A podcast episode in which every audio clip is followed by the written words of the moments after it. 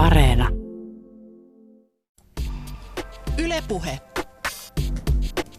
Torstaisin kello 3. Tiina Lundbergin huoltamo. Ja tänään huoltamolla ollaan porisevien patojen äärellä. Puhutaan ruuasta. Me puhumme tänään tämän hetken ruokailmiöistä, puhutaan arvoista ja puhutaan arjesta. Tervetuloa päivän vieraat, ruoka- ja juomatoimittaja Aniko Lehtinen sekä projektipäällikkö, aiemmin Helsingin ruokastrategina työskennellyt Milla Visuri. Kiitos. Kiitos. Milla, Helsinki on nostanut isosti päätään monipuolisena ruokakaupunkina. Millainen pöhinä käy tällä hetkellä? No älytön pöhinä ja ei ehkä vähiten Elloksen paitamainosten takia, eli kaupunkihan nyt myös uudistui kesäkuun alussa. Ja me ollaan tehty iso työ. Oikeastaan tämä ruokastrategiatyöhän on alkanut jo yli 5 vuotta sitten ja sitä on niin kuin... Se on koettu tavallaan semmoiseksi yhdeksi tärkeäksi teemaksi, jonka kautta Helsinkiä on haluttu kehittää.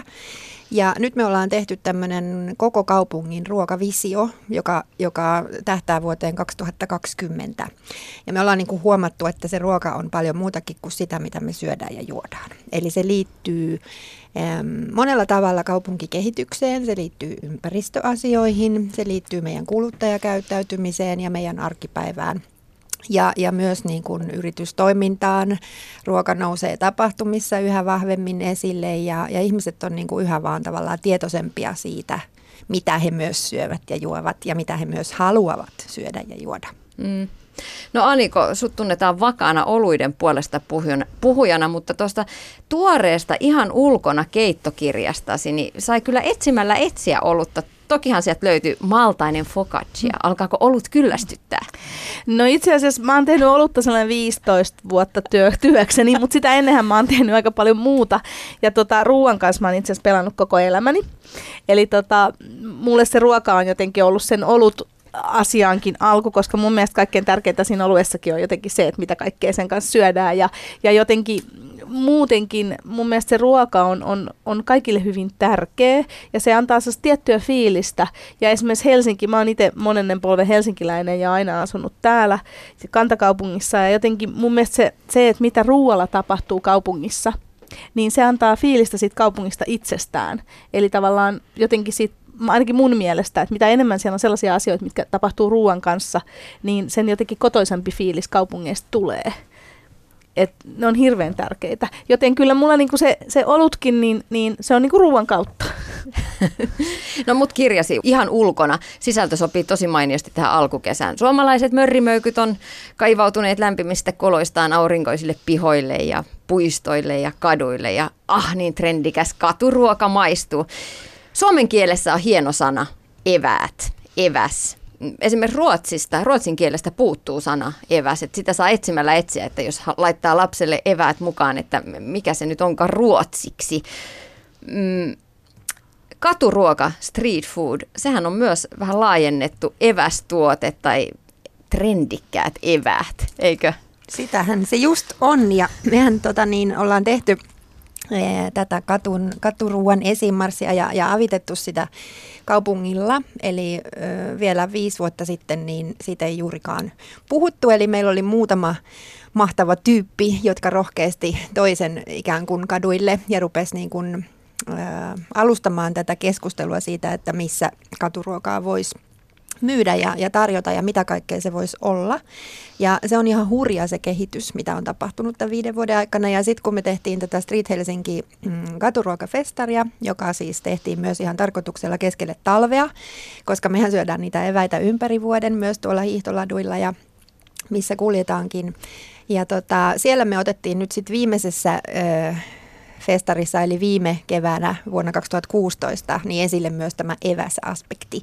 Ja me nimenomaan grillattiin avotulilla sitä tulevaisuudenkin evästä, että siellä tehtiin kylmiä marinoituja silakoita salaattipedillä ja tämän tyyppistä ruokaa. Eli me haluttiin haastaa myös näitä kävijöitä ja mukana olevia kokkeja ja ruoka-alan yrittäjiä. siihen eväsajatteluun, koska se on meille niin luonnollista. Ja mehän ei välttämättä mielletä niitä eväitä nyt siksi katuruuaksi, että me ajatellaan, että sen täytyy olla jotain meksikolaista tortillaa tai jotain muuta hampurilaista, joka tulee niin kuin ruokarekan ikkunasta. Mutta se on ihan yhtä lailla sitä meidän makkaraa ja muuta nuotiolla kärvistettävää hyvää.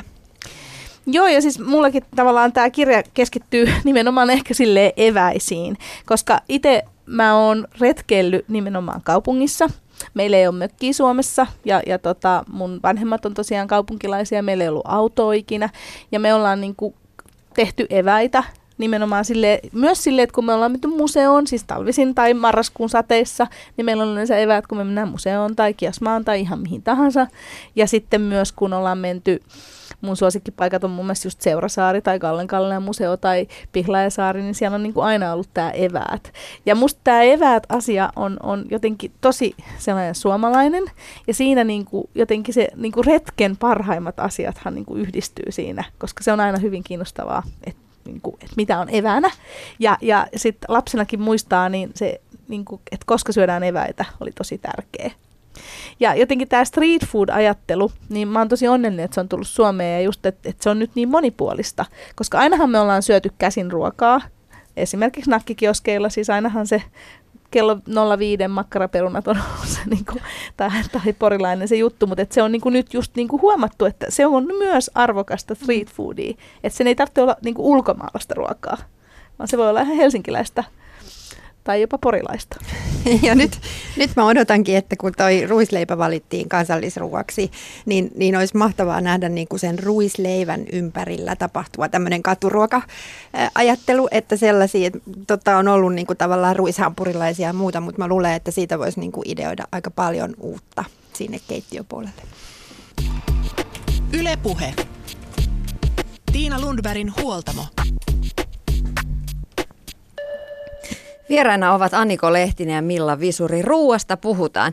Mä olin Food and Talk-tapahtumassa tästä taannoin ja siellä oli puhumassa ruokafuturologi Morgan Gaye.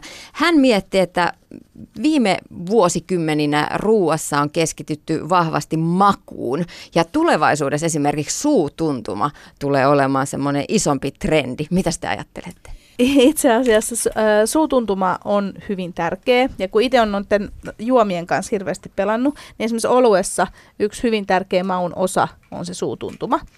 Ja mä oon samaa mieltä jotenkin niin kuin ruuasta, eli itse kun tekee reseptiikkaa tai ihan syö ravintolassakin, niin musta on hirveän tärkeää, että siinä ruuassa on erilaisia suutuntumia. Että siellä on niinku rapeata ja pehmeitä ja muuta, koska ne vaikuttaa siihen, että mikä fiilis sulla jää siitä mausta. Jotenkin mun mielestä vähän niinku ihan jopa alkukantaisella tavalla. Ihan samalla lailla kuin ihan esineistä, niin sähän saat sen fiiliksen loppujen lopuksi vasta, kun sä kosketat niitä. Että pelkkä näköhavainto ei riitä. Niin mun mielestä sen takia niinku maku ei riitä, vaan sulla täytyy olla myös se ihan se niinku fyysinen tunto siihen ruokaan. Se on jännä, miten jos et sä vaikka haista. Jos sulla on nenä vähän tukossa ja sulla on flunssa, niin ruokahan ei niinku tavallaan maistu millekään. Eli sä tarvit niinku niitä kaikkia aisteja siihen. Ja mä mietin myös tuossa samassa puheessa näitä kaikkia tulevaisuuden muotoja, että miten paljon me voidaan niinku tavallaan meidän aivoja huijata sillä kaikella teknologialla ja tekniikalla. Että me jotenkin otetaan niin itsestäänselvyytenä se myös, että miltä joku maistuu. Ja me tehtiin me oltiin Losannessa nyt Sveitsissä, ihan työmatkalla, ne kuuluu tämmöiseen meidän kansainväliseen kaupunkiverkostoon, jossa ruoan kautta niin kuin halutaan markkinoida ja kehittää kaupunkeja. Niin siellä oli tämmöinen ruokamuseo ja tämmöinen kokemuksellinen tila, niin siellä näitä aistihavaintoja nimenomaan oli sitten teknologian avulla niin kuin jo pysty tavallaan testaamaan. Eli just tämä, että jos ei vaikka näe, että nythän on ollut näitä pimeitä illallisia, jossa niin kuin valot sammutetaan ja sä et edes näe, mitä sä syöt. Ja sitten tämä just, että kun sä vähän purkista tavallaan haistat jotakin tuoksua ja sun pitäisi tunnistaa, mikä se on, niin sä niin kuin tunnistat sen jollain tavalla, mutta sä et silti pysty niin kuin sanomaan, että mitä se oikeasti siinä, että onko se kanelia tai se on sulle tuttu tuoksu, mutta sä et niin kuin rekisteröi sitä. Niin se on ihan uskomaton se niin kuin ero, että sä tarvitset sen kaiken siihen. Joo, ja sitten me ollaan tehty esimerkiksi sellaisia kokeita aikoinaan on yliopistolla sellaisella kurssilla, että tehtiin niinku ruokia, mitkä sitten ajettiin niinku tehosekoittimen läpi. Maistettiin tavallaan niinku sokkona se sama ruoka niinku ikään kuin, missä on erilaiset suutuntumat ja sitten silleen tehosekoittimen läpi. Niin vaikka siinä on ikään kuin samat maut, niin eihän siinä kuitenkaan ole, että joku lohikeitto sellaisena, että sit se on ihan sellaista sileätä smoothieta, niin kyllähän se niinku tavallaan maistuu niinku ihan erilaiselta. Se on tai mielenkiintoinen, niin, missä oli niinku pekoni, oli esimerkiksi sellainen, että kun pekonin kuuluu se rapeus, ja sitten kun sä ajat sen niinku sellaiseksi, niin ei se ole vaan sama. Se ei ole lähden pekonia. Mutta tuoksu tai haju on myös tärkeää. Morgan Gaye kertoo myös esimerkiksi Nescafeesta esimerkkinä, että purkki kuulemma tuoksuu vahvasti kahvilta, vaikka koko pakettia ei ole avattu edes. Ja syy on se tuoksumarkkinointi. Siinä labelissä, tässä etiketissä on sitä kahvin aromia houkuttelemaan, että osta. Joo, eli tapahtuu sama efekti, kun sä oot kahvipaatimon lähettyvillä. Meilläkin Helsingissä onneksi niitä on vielä keskusta-alueella, mikä on ihan mahtavaa, kun sä saat tavallaan ne tuoksut. Ja sehän heti niin kuin johdattaa. Ja tätähän nyt on käytettykin jo paljon siis kaupoissa, kun tuli vaikka nämä tuore leipomot ja muut.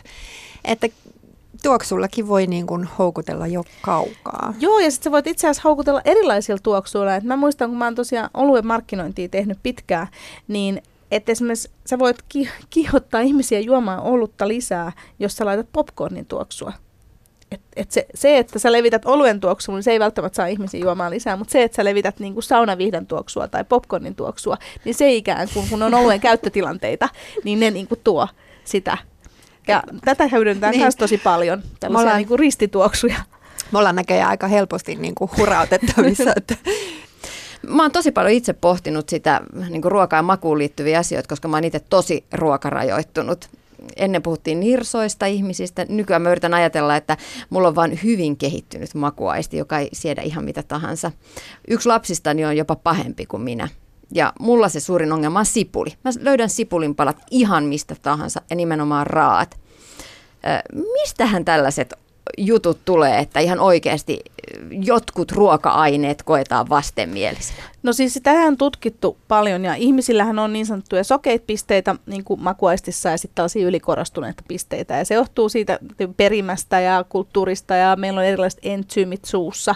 Ja sen niin kuin huomaa hyvin, hyvin herkästi ja esimerkiksi oluessa, kun on se katkeruus, niin jotkuthan sietää sitä tosi hyvin ja jotkut sietää tosi huonosti. Sama katkeruus löytyy monesta muustakin ruoasta, esimerkiksi oliiveista tai endiiveistä tai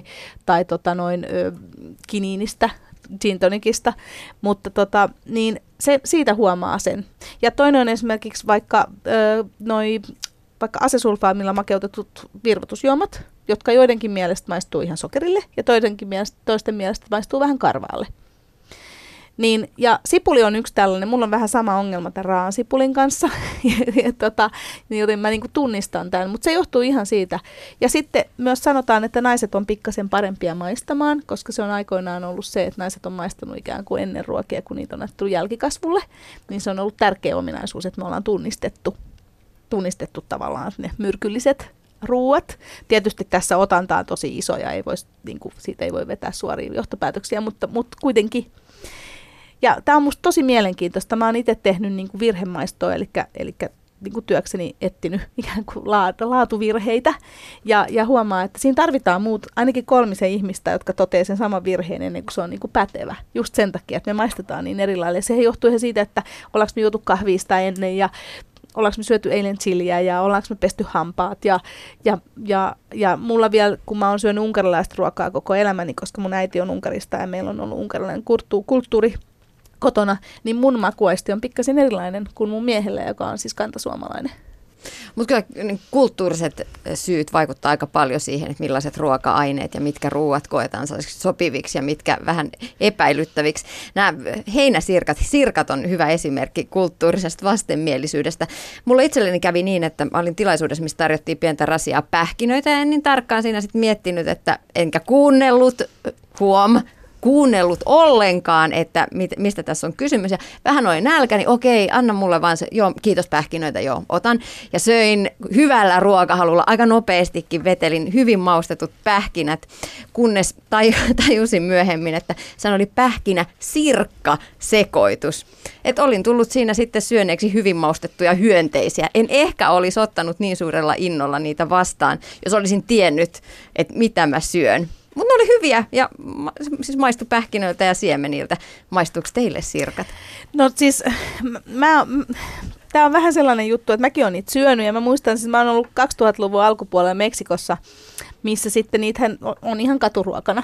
Ja silloin mun mies niitä pisteli sinne poskeen ihan, ja nehän maistuu siis tavallaan friteeratut sirkat, niin nehän maistuu siltä rasvalta ja suolalta. Että ei niissä ole niinku mitään sen kummempaa. Että se on tavallaan hyvin tällainen asennekysymys, mikä mulle on henkilökohtaisesti pikkasen ollut vaikea, mutta kyllä mä sitä on jumpannut. Mutta tämä on ihan sama, että on ihmisiä, jotka ei pysty syömään esimerkiksi hevosta tai koiraa, koska se niin kuin eläimenä sitten tuntuu niin kuin vaikealta. Niitä joillekin se, että Suomessa syödään poroa, on kauhistus.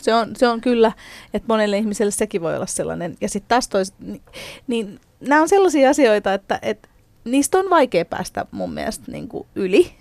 Ja mä itse uskon, että tämä hyönteisruoka, joka on tulossa, niin ehkä maailmaa vallottaa enemmän niin kuin tavallaan proteiinijauhon muodossa, jolloin sä et jolloin niin kuin Eurooppa esimerkiksi, jossa ei ole totuttu syömään hyönteisiä, niin se on jauhona paljon helpompi laittaa smoothieihin tai mihin tahansa, kun ikään kuin syödä niitä friteerattuja hyönteisiä. Mutta mä uskon, että pitkällä aikavälillä tämä kyllä tulee. Mä mietin vielä tätä villiruokakeskustelua, koska mun mielestä siinä on vähän tätä samaa nyt, että me niin kuin vaan pitäisi myöskin syömään taas isommissa määrin sitä, mitä meillä luonnostaan on. Ja tavallaan se, että Helsingin Sanomat kirjoitti viime syksynä muistaakseni jutun tästä 18-vuotiaasta pojasta, joka näitä sitikaneja nappaili keskuspuistosta ja kuivatti omalla parvekkeella ja käytti ravintona. Niin tässä on vähän tätä samaa myös, että tavallaan meiltä löytyy myös luonnostaan ja luonnosta asioita. Että ihan yhtä lailla, kun me syödään nyt just tällä hetkellä näitä kaikkia vihreitä luonnosta popsahtavia yrttejä, niin miksei me voitaisiin syödä kohta kärpäsiäkin ja muuta. Että tavallaan, why not? Yle Puhe. Tiina Lundbergin huoltamo. Puhutaan hetki lapsista. Lapsethan on suutuntuman mestareita. Monet lapset inhoavat kaikkea, mikä tuntuu oudolta suussa ja monet lapset nirsoilevat ja vanhemmat tuskailevat sen asian kanssa, kun pitäisi yrittää syödä ja tarjota muutakin kuin jauhelihaa ja nakkeja. Aniko, sä oot muun muassa ollut mukana Perheet safkaa -tapahtumissa, jossa lapsiperheitä on rohkaistu käymään ravintoloissa, siellä missä muutkin, eikä pelkästään pikaruokapaikoissa. Millaisia kokemuksia sulla on lasten kanssa ravintolassa? No mua on kuljetettu ravintolassa ihan pienestä pitäen itseäni, ja Unkarissa se on ihan yleistä, että lapset on ravintoloissa. Niin kuin. Ja mä oon sen takia ihan pienistä vauvoista asti roudannut omia lapsia ravintoloihin. Ja mun mielestä tärkeää on ehkä niissä se, että ensinnäkin vähän miettii tietysti, että koska menee sinne. Et me käydään edelleen lasten kanssa tosi paljon ravintoloissa. Mulla on siis tällä hetkellä 9- ja 7-vuotiaat lapset. Ja ne on nyt jo tottuneita ravintolakäyjiä. Ne osaa niin kuin hyvin, hyvin ikään kuin käyttäytyä, mutta tiehän siihen on ollut pitkä.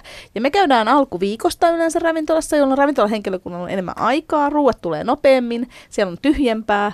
Ja sitten me käydään myös tavallaan me käydään kaikenlaisissa ruokaravintoloissa. Me ollaan käyty fine diningissa, me ollaan käyty ihan missä vaan, mutta totta kai silloin kun lapset oli pienempiä, niin silloin me vähän niin kuin ikään kuin käytiin rennommissa paikoissa.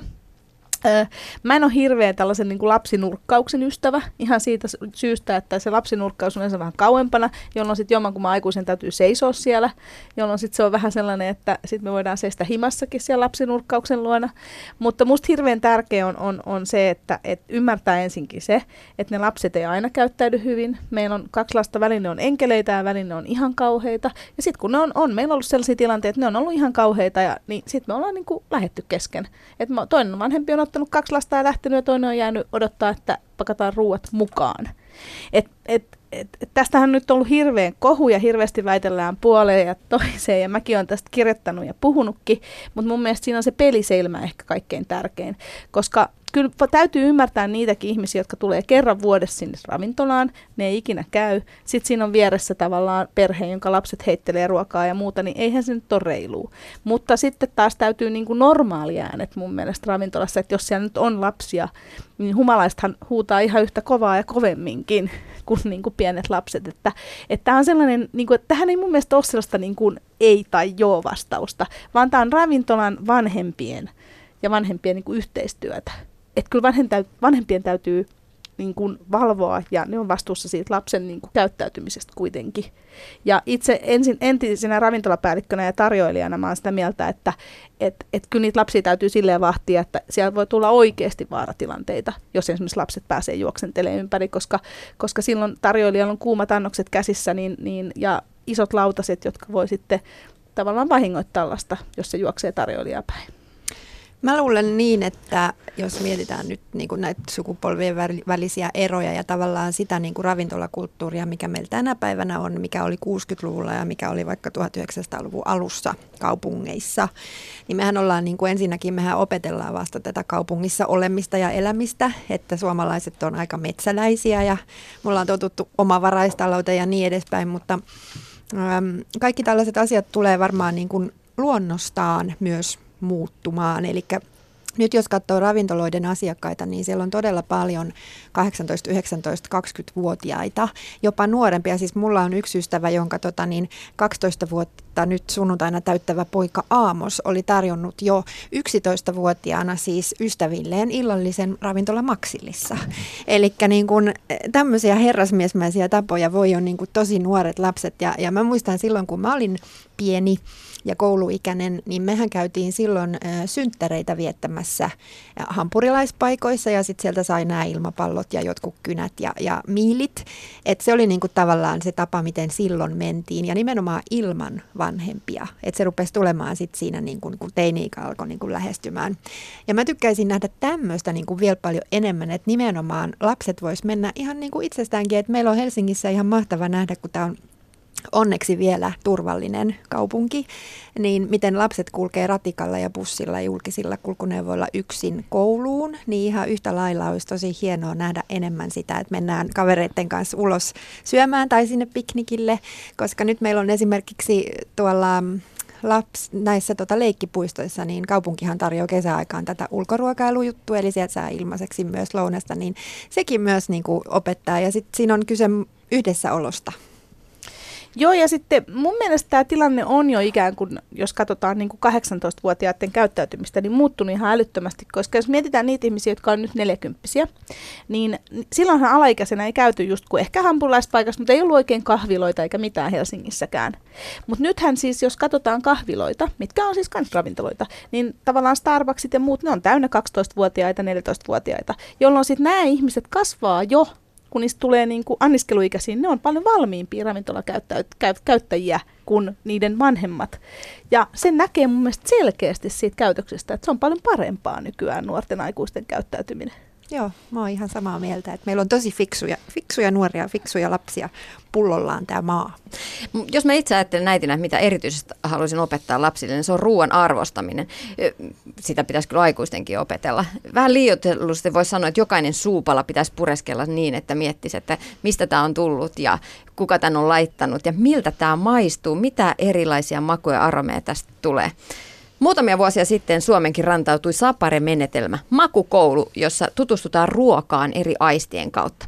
Ja esimerkiksi Tiedekeskus Heurekassa järjestetään suosittuja makukouluja. Pääinnoittaja Pia Mäkelä kertoo nyt, mitä makukoulussa tehdään. No, meidän makukoulussa pääsee maistelemaan, mutta sen lisäksi myöskin tutustumaan ruokaa vähän muillakin aisteilla. Eli tutustutaan siihen, että millä tavalla se hajuaisti ja näköaisti ja jopa kuulo- ja tuntoaisti liittyy maistamiseen. Millä tavalla näitä eri aisteja aktivoidaan?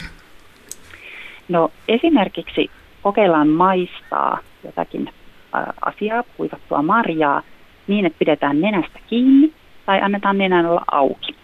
Eli katsotaan, että muuttuuko se maku silloin, kun me hyvin haistetaan se ruoan tuoksut ja aromit, vai onko se ihan samanlainen. Ja yleensä tässä huomaa aika ison eron, että onko nenä auki vai kiinni. maistellaanko siellä sit myös silmät sidottuna, eli silmät kiinni? No silmät kiinni ei maistella, mutta tehdään tämmöistä sokkomaistamista, eli tutustutaan eri perusmakuihin niin, ettei tiedetä, että mitä se maistettava maku on. Eli täytyy ensin maistaa ja sitten ruveta miettimään, että mistä mausta mahtaa olla kysymys. Mutta näkee kuitenkin itse, että mitä on suuhun laittamassa. Kyllä pyritään tekemään tämä makukoulu semmoiseksi miellyttäväksi, että vaikka olisi uusia makuja, niin mitään ei ole pakko maistaa, mutta kannustetaan ja rohkaistaan siihen, että uuttakin makua voi maistaa vaikka ihan vähäsen. Eli mauthan on sellaisia, että ne myös koetaan tosi henkilökohtaisesti ja aika eri tavallakin. Eri ihmiset voi ne kokea. Että ei ole myöskään yksiselitteisesti niin, että olisi jotain pahaa makua tai hyvää makua, vaan sama maku voi jonkun mielestä olla miellyttävä ja toisen mielestä sitten ei niin miellyttävä. Ja osa näistä maistettavista asioista meilläkin ne on sellaisia hyvin tuttuja, että vaikkapa suklaa, mutta ehkä sitten maistetaan sitä pikkusen eri näkökulmasta. Että ei ehkä vaan nopeasti napata sitä suklaata ja syödä ja nautita, että olipas makeeta, vaan vähän mietitään, että maistuuko siinä muitakin makuja kuin se makeus, minkä takia itse ehkä pitää tietynlaisesta suklaasta enemmän kuin toisenlaisesta. Myös tunnustellaan sitä ihan suussa, että todellakin tätä suutuntumaa, että onko se, maistuuko se, tuntuuko se pehmeältä vai kovalta, onko siellä seassa jotain rakeita ja minkälainen rakenne on se itselle miellyttävä. Makukoulu perustuu Sapare-menetelmään. Kerro, Pia Mäkelä, menetelmän ydinkohdat. No ehkä tämmöinen yksi tärkeä asia on nimenomaan se, että käytetään eri aisteja. Eli vaikka olisi nyt ruuasta kyse, niin ei ainoastaan keskitytä siihen makuaistiin, vaan ihan kaikilla aisteilla tutkitaan ja tutustutaan erilaisiin ruoka-aineisiin. Ja toinen on sitten myöskin se, että tosiaan kannustetaan kokeilemaan erilaisia makuja, tutustumaan niihin ja kannustetaan myöskin esimerkiksi lapsia kuvailemaan niitä omia havaintoja. Eli he saavat niin kuin itse tehdä havaintoja ja sitten heitä kannustetaan kertomaan niistä ja tavallaan sanallistamaan sitä, että mitä he itse kokivat. Ja makukoulu ja tähän Sapere-periaatteeseen kuuluu, että ei ole semmoisia oikeita ja vääriä vastauksia. Eli kaikki nämä kokemukset ja havainnot on tärkeitä ja ne voi olla hyvinkin erilaisia eri ihmisillä. Yle Puhe. Tiina Lundbergin huoltamo. Näin kertoi Heurekan pääinnoittaja Pia Mäkelä. Studiossa Aniko Lehtinen ja Milla Visuri. Millaisia ajatuksia makukoulusta? Musta se on tosi mielenkiintoinen. Jotenkin itse ajattelen aina niin kuin kaikkea ruokaa silleen, tavallaan just kokonaisvaltaisesti, että musta on tosi mielenkiintoista miettiä aina sitä, että mikä sen tuoksu ja mikä sen suutuntuma ja mikä sen visuaalisuus on. Ja sitten niitä ristiriitoja, mitä tässä ollaan aikaisemminkin vähän puhuttu, että mitä ne herättää. Ja esimerkiksi tuoksut on sellaisia, mä oon itse tosi tuoksuherkkä. Joku sellainen tuoksu, mikä tulee esimerkiksi ruoan valmistuksesta, niin voi vaikuttaa sit siihen, että mitä sä maistat sen itse. Ja musta on jotenkin ihanaa, että lapsille niin kun käydään läpi niin kuin syvällisemmin tätä makukokemusta muutenkin, että niin kuin ymmärretään, että mistä kaikesta se koostuu ja millaisia on erilaiset maut ja missä sä pystyt niin kuin vähän tunnistamaan sitä, että mistä mausta sä tykkää tai et tykkää. Niin, että se ei ole vaan niin kuin lapsilla, että tämä on niin kuin hyvää tai pahaa, niin. Mikä siis yleensä heillä on se skaala tai aika monilla lapsilla. Mä mietin myös siis nyt kaupungin näkökulmasta ajattelua, että miten paljon tavallaan kasvatetaan tulevaisuuden syöjiä ja juojia. Eli ihan hirveästi voi vaikuttaa kuitenkin siihen, että miten me ollaan, minkälaisia meistä tulee, mistä me tykätään ja just näitä kaikkia ennakkoluuloja. Ja mä näkisin niin kuin siinä tavallaan, että se on sellainen kenttä. Me puhuttiin eilen myös tuolla kaupunkiasioissa näistä ennakkoluuloista, että ihan samanlain kuin sulla on ajatus, että minkälainen paikka vaikka Tampere on, niin sulla voi olla se ajatus, että miltä maistuu joku juttu. Ja niiden niin kuin myyttien ja sellaisten rikkominen niin on ihan hirveän haastavaa ja myös jännää. Mutta jos me mietitään näitä tämän päivän lapsia, niin heidän makumaailmansa on aika tavalla erilainen kuin 70-80-luvulla syntyneiden. Ruskeaa kastiketta tekee aika harva äiti tänä päivänä. Keitettyjä perunoita näkee entistä vähemmän. Minkäköhänlaisia kotikokkeja näistä lapsista tulee? No mä uskon, että entistä monipuolisempia, että tämä on tämä makujen laajennus nyt vasta käynnissä. Että nythän, jos mietitään lapsia, niin siellä on just meksikolaista ja syödään niin kuin... Eli nämä eri maiden keittiöt on tullut suoraan, että hei, ostetaanko tänään meksikolaista ruokaa? Niin, että se on suurin piirtein suomalaisten lasten suurin herkku on takot ja tortillat. Niin, ja siellä on sitten sellaisia erilaisia, vähän niin kuin esimerkiksi etikkaisia, paprikaisia makuja, mitä nyt ennen ei syöty Suomessa ollenkaan. Tai sitten kun nyt tulee just nämä erilaiset street foodit ja nämä hyvin niin kuin rapean ja pehmeän yhdistelmä, niin niitäkään ei ole niin kuin perinteisessä suomalaisessa ruoassa kauheasti ole ollut. Niin jotenkin mä oon tosi onnessani, mun mielestä tämä kasvattaa hyvin paljon monipuolisempia ruoan kuluttajia, tämä nykyään ruokakulttuuri. Ja mä muistan itse, kun oon syönyt siis unkarilaista ruokaa, joka on hyvin erilaista kuin suomalainen ruoka, niin se, kun ihmiset tuli sitten, mun kaverit tuli meille syömään, niin niillä oli aina niin kuin hyvin sellaisia, niin kuin, että esimerkiksi unkarilainen hernekeitto on punaista. Oliko niillä ennakkoluuloja? Niin se esimerkiksi se väri jo, että siis tämä on punaista. Niin se oli monelle sellainen tosi iso juttu. Mutta sitten maistossa tämä oli hyvää, mutta hyvin erilaista kuin suomalainen tietysti. Mutta meille tulee paljon vaikutteita tuolta ulkomailta ja suomalaislapset oppii syömään erilaisia makuja. Onko meillä tässä Suomessa sitten omassa ruokakulttuurissa asioita, joita ihan ehdottomasti teidän mielestä pitäisi vaalia suurella sydämellä? No, mulla on nyt... jääkaappia ja keittiö täynnä kaikkia niitä, mitä nyt on, että uusia perunoita oli nyt kaupassa. Toissapäivänä kun kävin, mutta ne taisi maksaa vielä 8 euroa kilon ne suomalaiset, niin ostin sitten ruotsalaista. Ja mä näkisin, että tämä ylipäätänsä sesonki niin kuin syöminen on se juttu. Ja jotenkin semmoisen aika yksinkertaisen ruuan niin kuin myös arvostaminen ja just se, että ei tarvitse paljon välttämättä laittaakaan ehkä mausteita, vaan että me jotenkin osattaisiin syödä niitä ruokia sellaisenaan ja niin kuin sen makusena kuin ne luonnostaan ovat, koska toi maku, kun me niistä puhutaan, niin luin ruotsalaisen lehden Hungry, tai sen nimi on Hunger, niin siellä puhuttiin just tästä myös, että miten teollisesti näitä makuja niin kuin valmistetaan ja tavallaan feikkimaulla niin kuin maustetaan aika paljon myös valmisruokia, ja sitten ne kaikki tavallaan maistuu samalle, että niissä on ne samat flavorit, eli samat niin kuin maut toistuu monessa, koska ne on meille tuttuja. Ja siellä varmasti on niin kuin kans melkoisen innovaation paikka kaikessa tässä, että mille voidaan myös maustaa ruoka maistumaan. Joo, ja sitten jos mietitään ihan makuja, niin Suomessa on muutama sellainen niin kuin erilaisuus moneen muuhun, tai Pohjoismaissa, että esimerkiksi niin kuin me syödään paljon happamampia ruokia.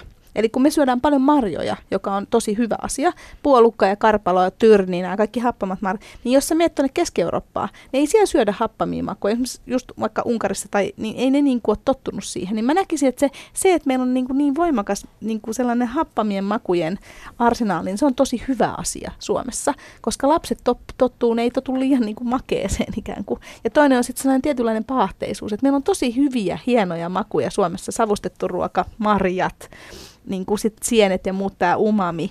Että täällä on hyvin selkeät maut, että se opettaa ihmisiä niin kuin syömään just niin kuin oikein ja tunnistaa niitä makuja. Ehkä vähän enemmän kuin sellaisissa maissa, missä maustetaan tosi paljon. Ja tämän tietysti toivoisi niin kuin jatkuvan. Mutta välillä tuntuu, että me ei oikein osata arvostaa suomalaista ruokakulttuuria. Et on vähän se, että no, tämä nyt on vähän tätä Karjalan piirakkaa ja tämmöistä näin. Mutta kyllä siellä Italiassa sitten osataan. Mä luulen, että se on muuttunut nyt tosi paljon.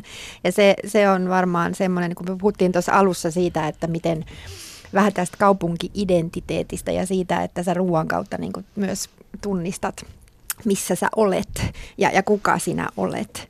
Niin mä luulen, että me ollaan tällä hetkellä ihan niin kuin älyttömän ylpeitä siis suomalaisuudesta tai helsinkiläisyydestä. Ja se paikallisuus on niin paljon korostunut, että se näkyy mun mielestä nyt jo tosi vahvasti kaikessa. Siis kuluttamisessa, syömisessä ja muussa. Ja sitten se antaa semmoisen kivan, kun on varma ja ylpeä siitä omasta, niin sitten on myös hyvin rohkea niin kuin kokeilemaan muuta. Ja jos me mietitään, että minkälainen ruokakulttuuri Helsingissä on ollut vaikka 200 vuotta sitten, niin me ollaan tietyllä tavalla oltu paljon kansainvälisempi kaupunki silloin. Ja ne on kivoja kirjoja lukea myös niin kuin tavallaan siitä, mitä on ollut. Et me hyvin usein niin kuin katsotaan vaan nyt tätä tilannetta ja puhutaan vaan tästä hetkestä niin kuin yhtenä totuutena. Ja me unohdetaan kaikki se, mitä on ollut ja mitä kenties on niin kuin tulossa. Eli aina pitäisi jotenkin osata laittaa vähän kontekstiin sitä tämänhetkistä. Niin, jos mietitään niin kuin esimerkiksi vaikka Karjanpirkkaa, niin sehän on niin kuin eväs tai street food, mistä aikaisemmin juteltiin, niin parhaimmillaan. Se säilyy huoneenlämmössä ja sen voi tyrkätä kenen tahansa käteen. Ja välillä niin kuin se, mikä mua jotenkin ärsyttää, että kun sitten niin kuin tulee ulkomaalaisia vieraita ja me esitellään suomalaista ruokaa, niin me esitellään niitä niin kuin ikään kuin niitä ihan sellaisia niin kuin extreme-juttuja. Että täytyykö se mämmi nyt jokaiselle vetää sit niin kuin eteen, kun meillä on niin paljon niin kuin hyviä asioita, mitä me voidaan maistattaa. Koska se mämmi on oikeasti monelle ulkomaalaiselle vähän niin kuin outoa. Et mentäisiin enemmän siis niiden niin kuin hyvien juttujen kautta. Yle Puhe. Tiina Lundbergin huoltamo. Vieraina ovat Aniko Lehtinen ja Milla Visuri. Ruuasta puhutaan. Hypätään 50 vuotta eteenpäin ajassa. Olemmeko silloin palanneet pienviljelijöiksi itse kukin vai saadaanko ravinto kapseleista ja energiapatukoista? Puhelimessa on futuristi Elina Hiltunen. Mitä löytyy ostoskoreista 50 vuoden päästä?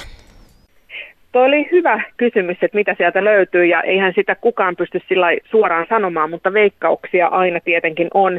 Yksi, mikä täytyy kyllä ruokaan sanoa, se, että hyvin usein siis niin kuin historian ennusteessa tulevaisuuteen, niin siellä aina esiintyy nämä pillerit ruokana, että me syödään tulevaisuudessa kaikki ruokapillereitä. Mä oon jopa nähnyt sellaisia videoita, että jopa viski juodaan pillereinä. Tai siis syödän pillereinä.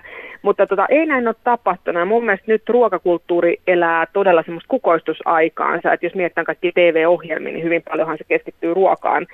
Mutta sitten se, mitä tulevaisuudessa, että mä nyt ihan varmaan jo tästäkin kävi selville, että en usko niihin pillereihin tulevaisuudessa vieläkään. Mutta uskon tietenkin, että meidän ruokakulttuuria, ruokatavat tulee muuttumaan, ja se liittyy hyvinkin pitkälle myös siihen, että meillä tulee olemaan tämmöisiä ekologisia haasteita tulevaisuudessa. Mutta kyllä nyt sanoisin, että varmaan aika paljon kasvisruokapainotteista on, ja ruoka tulevaisuudessa yhä enemmän. Ja ihan varmaan syödään hyönteisiä enemmän, eli me ei varmaan syödä hyönteisiin niin kuin sirkka kerrallaan, mutta uskon, että esimerkiksi me tehdään hyönteisproteiinijauhetta, ja sitä voidaan sitten tulevaisuudessa esimerkiksi printata. Eli tämä ruoan printtaus on yksi semmoinen juttu, mitä varmaan tulevaisuudessa enemmän tapahtuu. Eli ruoan ulkomuotokin muuttuu hyvin paljon. Et meillä voi olla vaikka, mitäs mä nyt sanoisin tässä, vaikka talon muotoinen joku pihvi tai joku kengän muotoinen hampurilainen. Tämä on tulevaisuudessa mahdollista. Itse asiassa se on jo nyt mahdollista, että ruokaahan printataan jo. On esimerkiksi ollut printattua suklaata ja jopa niin tehty ruokaa, että Japanissa oli yksi kahvila, jossa skannattiin ihmisen kasvot tai koko pää, ja sitten printattiin päänmuotoisia suklaakonvehteja.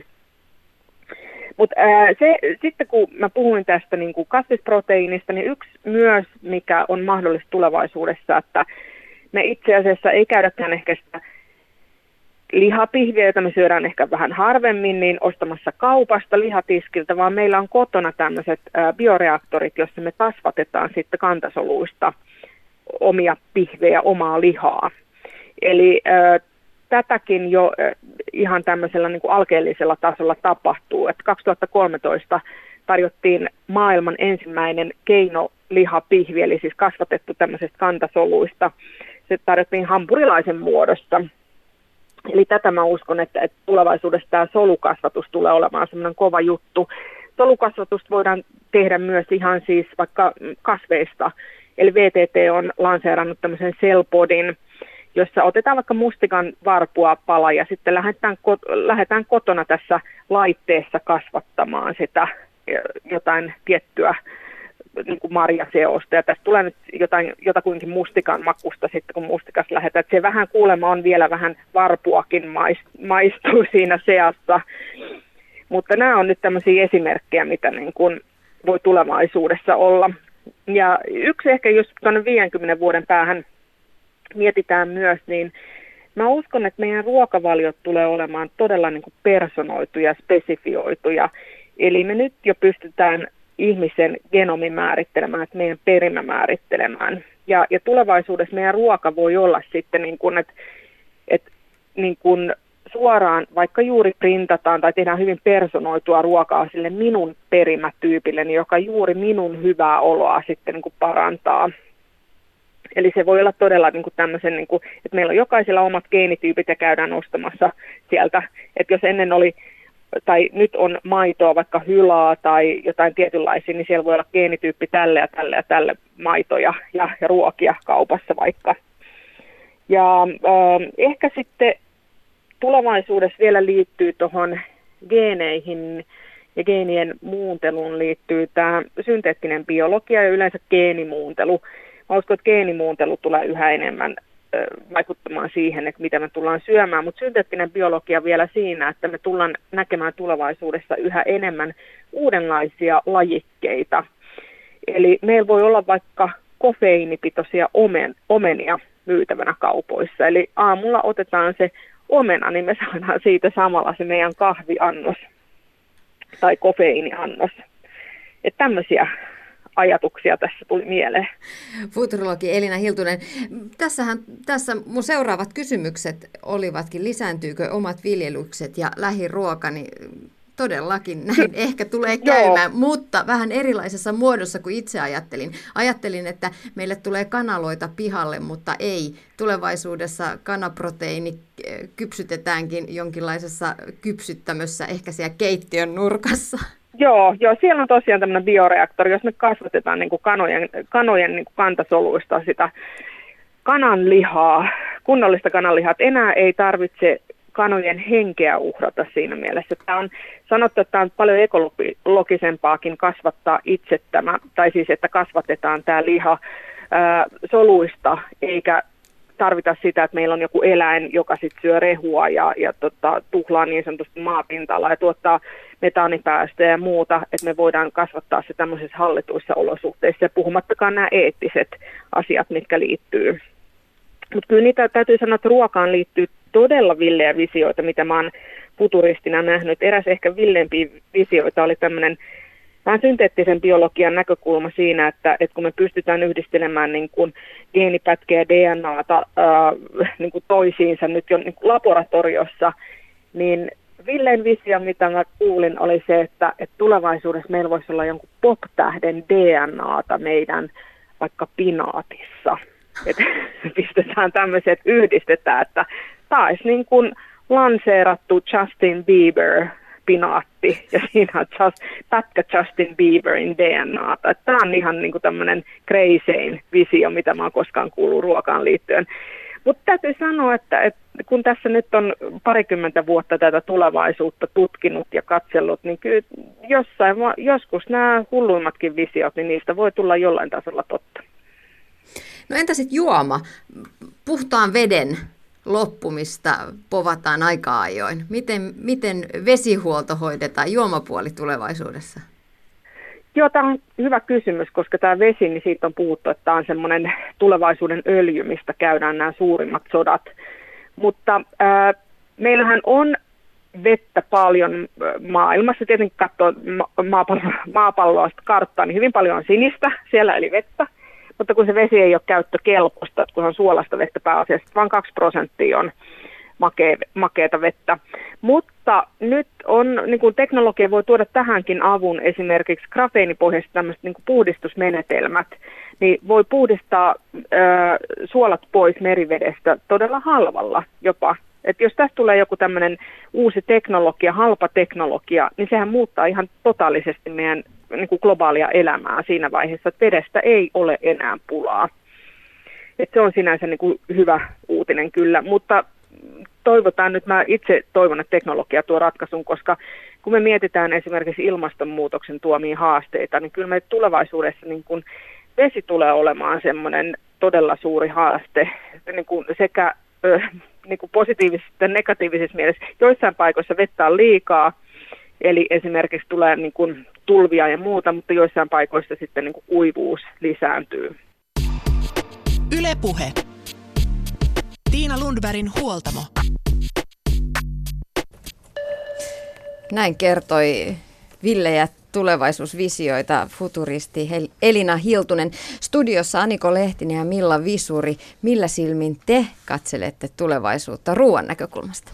No tässä mielenkiintoista ruvettiin heti miettimään sitä, että jos sä pystyt kasvattaa sun oman lihan, niin mitä niille eläimille tapahtuu? Ja tämä on nyt mun mielestä mielenkiintoinen kysymys, että tuleeko niistä lemmikkejä vai niinku, mitä niistä kanoista ja possuista ja naudoista tulee? Villilehmiä. Niin, että ne juoksee sitten tuolla villinä ja sitten jotkut on lemmikkejä ja jotkut ei.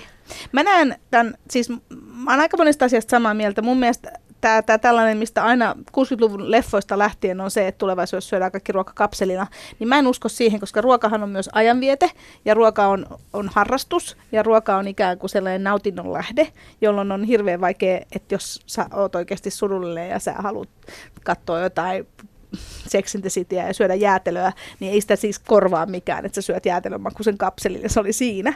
Niin ja sitten tullaan siihen suutuntumaan, niin, että kuinka tärkeää se on myös se suutuntuma siinä, että se suklaa tai jäätelö sulaa suussa ja sitten se valuu ja se on se tunne ja se haju ja kaikki tämä koko juttu. Mm. Niin, se kokonaisuus, ja jos mietitään niin kuin tavallaan, että kutsutaan kavereita ja sitten me otetaan viinipilleri tai olutpilleri ja sitten me otetaan ruokapilleri, niin ei se ikään kuin ole se. Mä uskon, että se ruoka on tällaisen niin kuin ikään kuin meidän nautinnon lähde tulevaisuudessakin.